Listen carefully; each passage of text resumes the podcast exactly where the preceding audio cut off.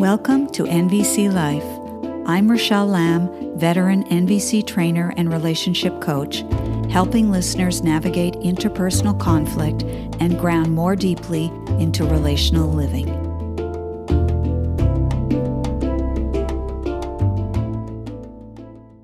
Greetings, fellow humans. Today, I respond to a question I received from a listener.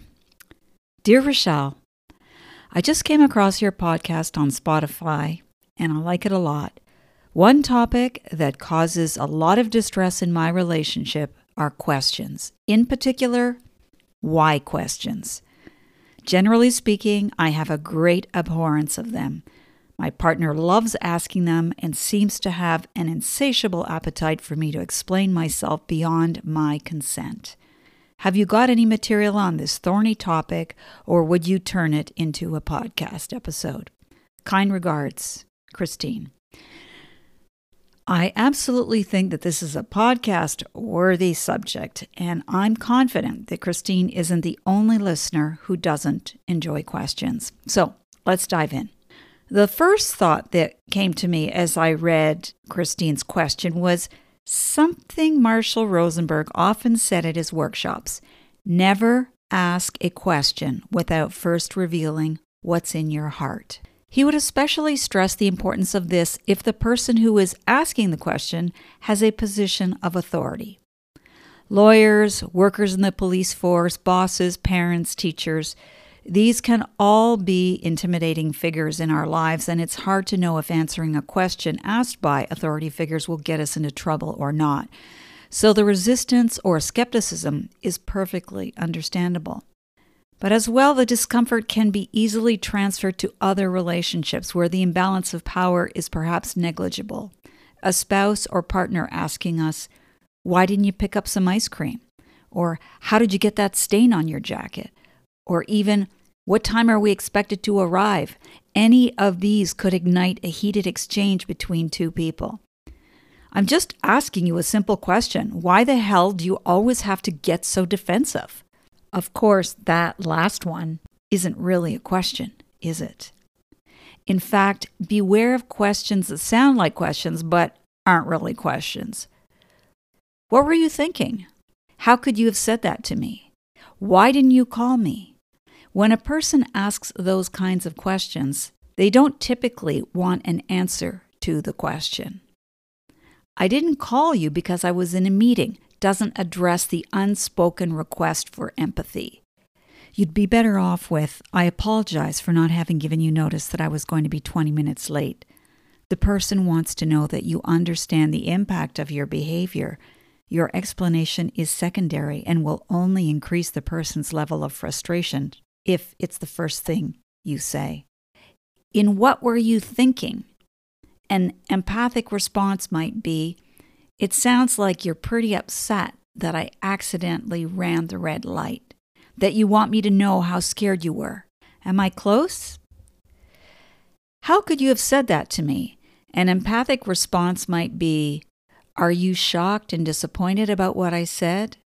Would you like me to exercise greater care and respect in my choice of words? Notice that I'm not using the NVC Classic formula, but a more relaxed version of it instead. The formula would sound more like this Are you feeling shocked and disappointed because your need for respect and consideration aren't being met in how I just spoke with you? You can say that as well, of course, but I personally find the first response more fluid and less stilted. It's entirely up to you, though. The point is to try and connect more viscerally to what the other person is saying and somehow convey that you can understand them, even if you don't entirely agree with their perspective. I've just spoken about how one might respond to these questions that aren't really questions. They're actually accusations more than the questions they pretend to be. But how about we look at how those questions might have been more honestly expressed to begin with? Remember, never ask a question without first revealing what's in your heart. So let's revisit the question How could you have said that to me? If we reformulate this one using an NVC approach and coming from our heart, we might say, Hearing you say just now that I came across as cold and indifferent at the restaurant earlier with your family, I feel shock and disappointment. I would love some understanding for how much I was struggling in that moment to digest what you were telling us about how challenging it's been for you to see your mother declining so rapidly each time you visit her. I'm wondering if hearing this from me helps you to frame my silence at the dinner differently. So I'm giving you some context to this statement so that we have more to work with. Hopefully, you can hear the difference between the two ways of engaging. The first is the direct question that doesn't reveal what's going on. How could you have said that to me? Whereas the second fully reveals what's going on inside the person. And I hope you can see how the manner of approach will impact the outcome. What we say and how we say it will either bring us closer or drive us further apart. I think it's important to say at this point that not everyone feels drawn to conversations where people are being so honest and vulnerable, where they are revealing themselves in the context of their feelings and their needs. So, stay alert to your own and others' often fluctuating levels of openness and desire for close contact. Remember those two sayings familiarity breeds contempt, and distance makes the heart grow fonder.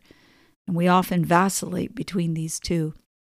The idea isn't to be in perpetual deep connection with others.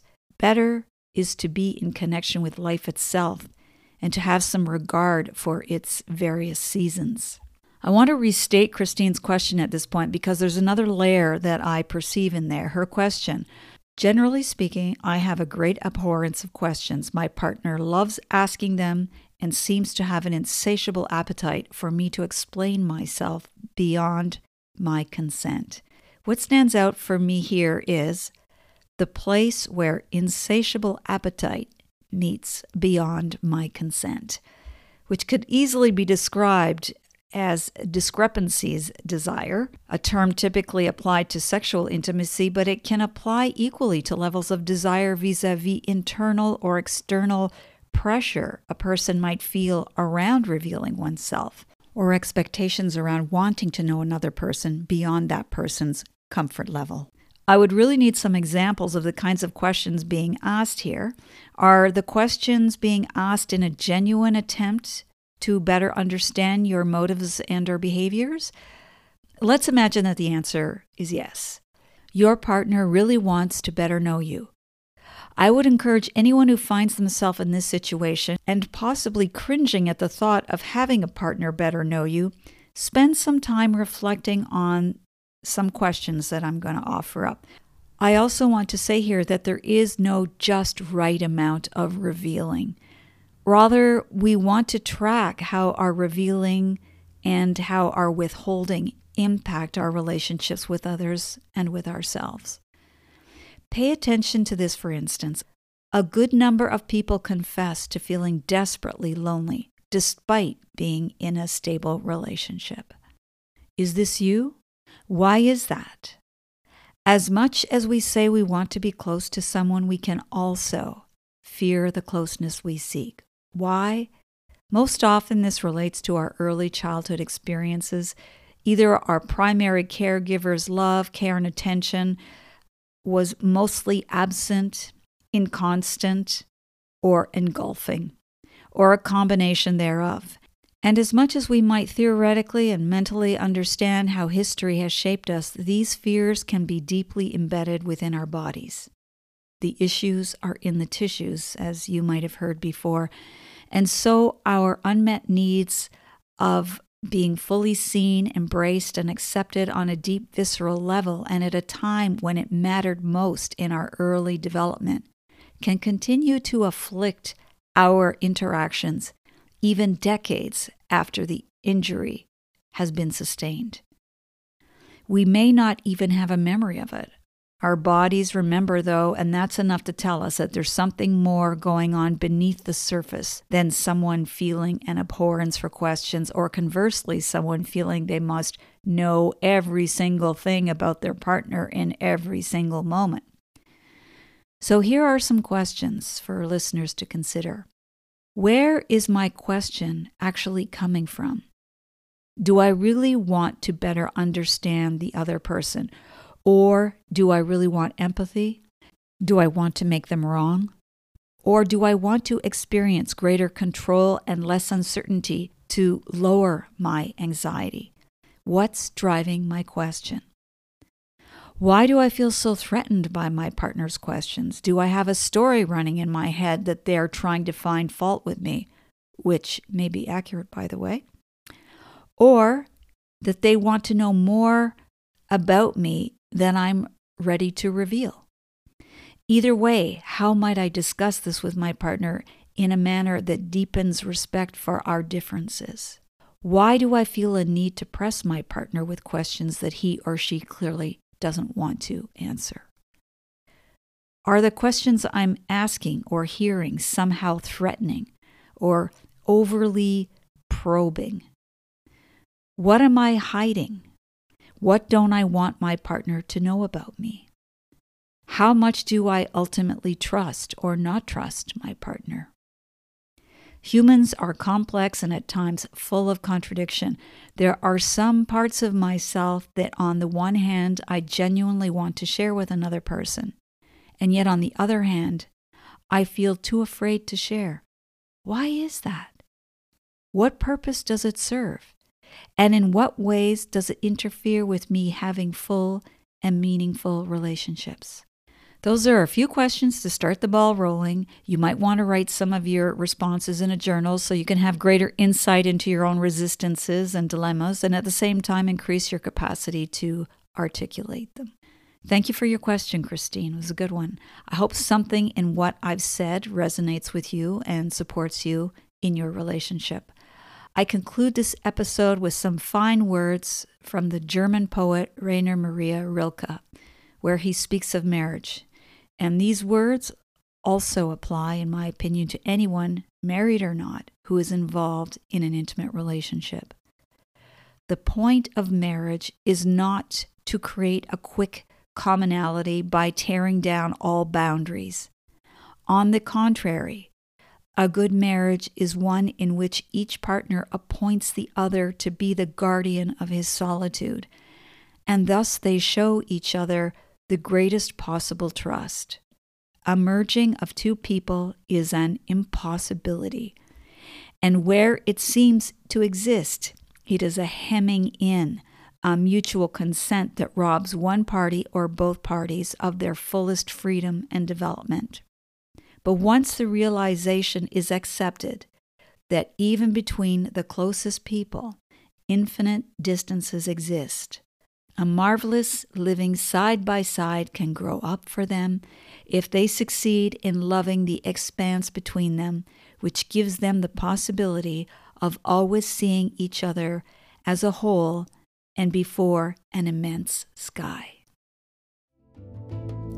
Thank you for tuning into NVC Life. For future episodes, be sure to subscribe on iTunes, Spotify, or YouTube. For free resources or to book a private session with me, head over to rochellelamb.com. Until the next time, stay sane, grateful, and generous.